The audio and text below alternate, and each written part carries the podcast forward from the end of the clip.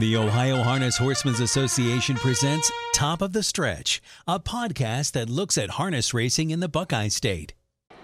Started out as a caretaker, moved on to be a race secretary. From there, 35 years with the Breeders' Crown and the Hambletonian Society. And this July, inducted into Harness Racing's Living Hall of Fame. From Springfield, Ohio, welcome to Top of the Stretch, Tom Charters. Hey, Roger, how are you?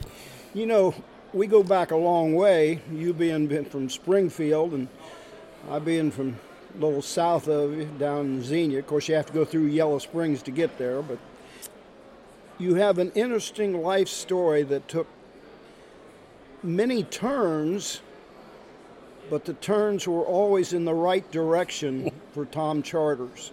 You were not born into a harness racing family, were you? No, but uh, my farmer, my uncles were farmers, and I used to spend the summers on the farm, and we'd go to uh, old Hilliards that even predates Scioto Downs. I can remember going there, the fairs around. Uh, like the Madison County Fair in London. And so, uh, and there was always a fascination with harness racing in that we, uh, and uh, kind of intertwined with the Hackett family in uh, central Ohio. Caretaker for the Hacketts there in London, Ohio. And I, I worked for both Dick and then I had uh, took care of some horses for Huttenbauer uh, one summer, uh, Dick's brother Jim, who's an immortal of the Hall of Fame. Made your way to Lexington and such, and eventually uh, got introduced and got a job with Delvin Miller. That's right. I went down. A friend of mine was going to the University of Kentucky, John Eads, and he had worked for Delvin for a, a summer and so forth. Uh, he invited me down to Lexington for the futurity, so I hitchhiked down uh, and stayed that weekend with him. Saw my first Kentucky futurity. Dean had a roommate uh, that summer or that that school year, uh, Dean Hoffman. So I, I made uh, uh, a couple lifelong contacts and fell in love with Lexington. Came back, wrote a letter to Delvin. Delvin answered me within the week, offered me a job to meet him in Atlantic City, and uh, as we like to joke, that was the last job application I've made in my life. Actually, uh, at one point, uh, you became a trainer and had a one horse stable that grew to maybe three or four but uh, a hernia operation kind of changed everything for you. Yeah, that I should say that one horse, uh, the first Delvin didn't have a lot of horses on the road, so I got the was lucky enough to get train those horses, and one was first one was Spitfire Hanover, who won the Yonkers Futurity, and the next year I took care of Delmonica Hanover as a, which pretty good one horse stable. Uh, and I was going to go out on my own, get a couple homebreds from Delvin and some other people around uh, the meadows there. I had to have surgery, and I called Delvin and told him I couldn't get those horses to give them to somebody else. Uh, in the, I think it was three days later, he called me up and said they're looking for somebody to work in the race secretary's office at the uh, be the assistant at the Meadows. I took a job. That's my life kind of.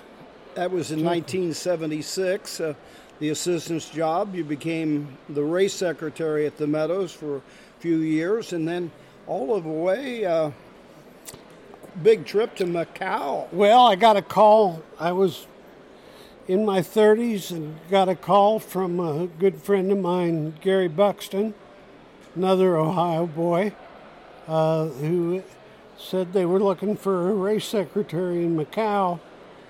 And I was young and single and thought if I didn't try it, I'd always wonder about what would have happened. So I, I spent 18 months there.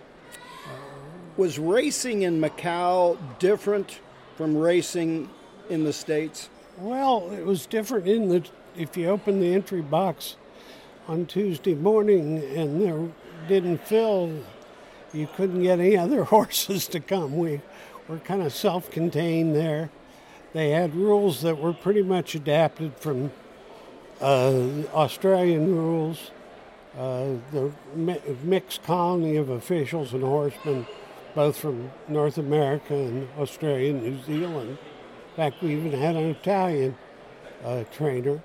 Uh, so it was self contained, but it was, you know, racing's racing, and it, it's, we had all the advantages and, and I guess, uh, challenges.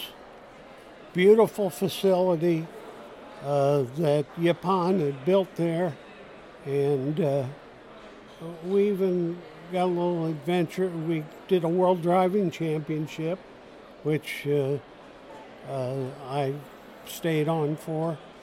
Uh, I enjoyed it. I every rule had to be translated in, into Portuguese and Chinese, which were the government and the practical language. But and that presented some interesting problems.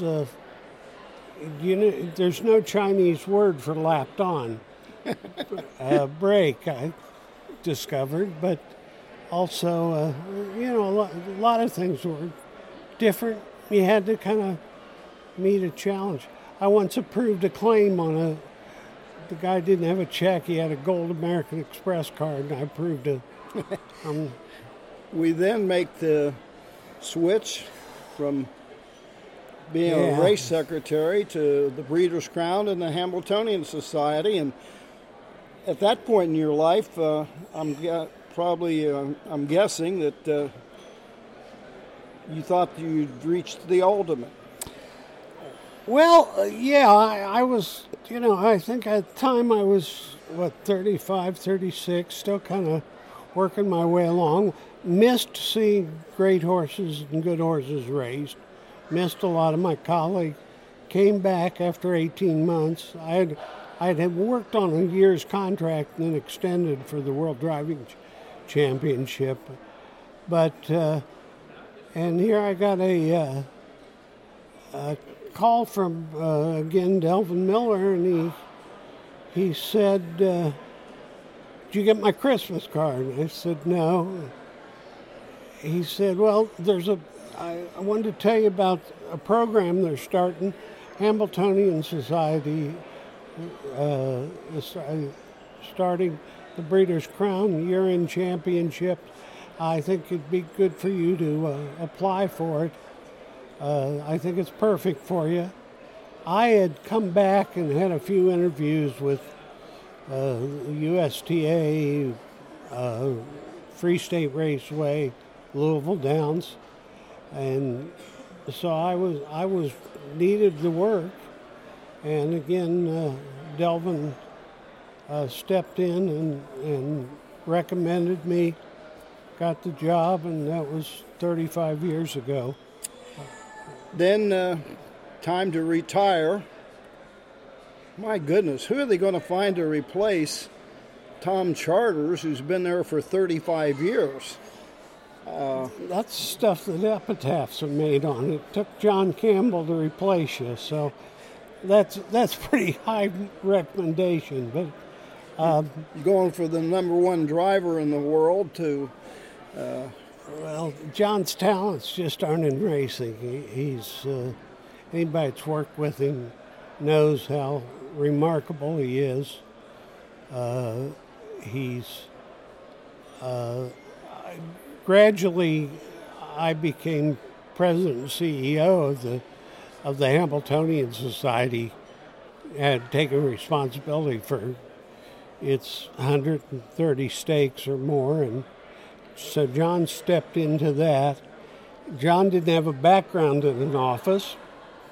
so he's been really generous to me, kind of keeping me on. I go in a few hours a week, and he picks my brain for things. It's slim pickings, but he's been he and Moira Fanning have been terrific as far as.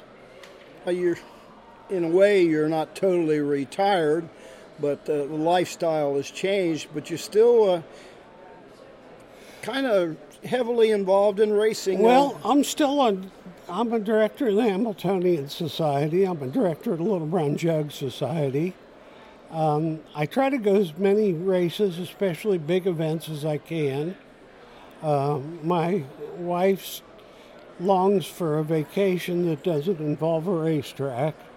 We've Is that possible? Couple, we've done a couple of them, uh, but uh, I always try to. I've got a lot of friends in the industry uh, and throughout the world in the industry that I like to stay in contact with. So it's it's been a great transition. And uh, what are going to be the emotions on July the fifth for Tom Charters when you're officially inducted into the Hall of Fame?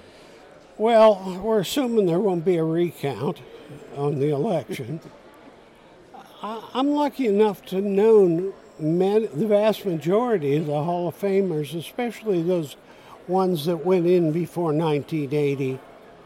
They were childhood heroes.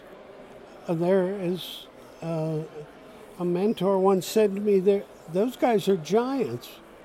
Uh, as well some of the ladies now that are honored. So I'm still trying to get my arms around it and don't quite, I don't see them as peers. Uh, I don't know. Goshen is literally my favorite place in the world. I can remember going there as a groom. I can remember the first time I walked through the museum uh, in the Hall of Fame and so it's the emotions. Uh, I'll let you know July 6th what they are. And just imagine 10, 15 years down the road, somebody is going to say, I'm so proud to go into the Hall of Fame with the likes of Tom Charters. Well, that's very kind.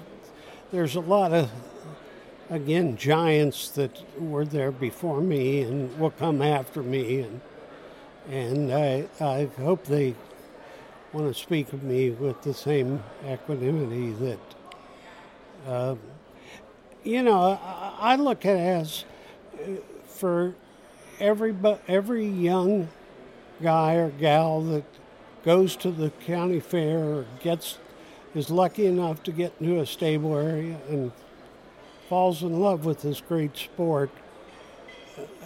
I think I'm very typical of that and have been lucky that, you know, since I was 16 years old, I knew what I wanted to do with my life. And not many people have that privilege. Tom Charters, today's guest on this edition of Top of the Stretch.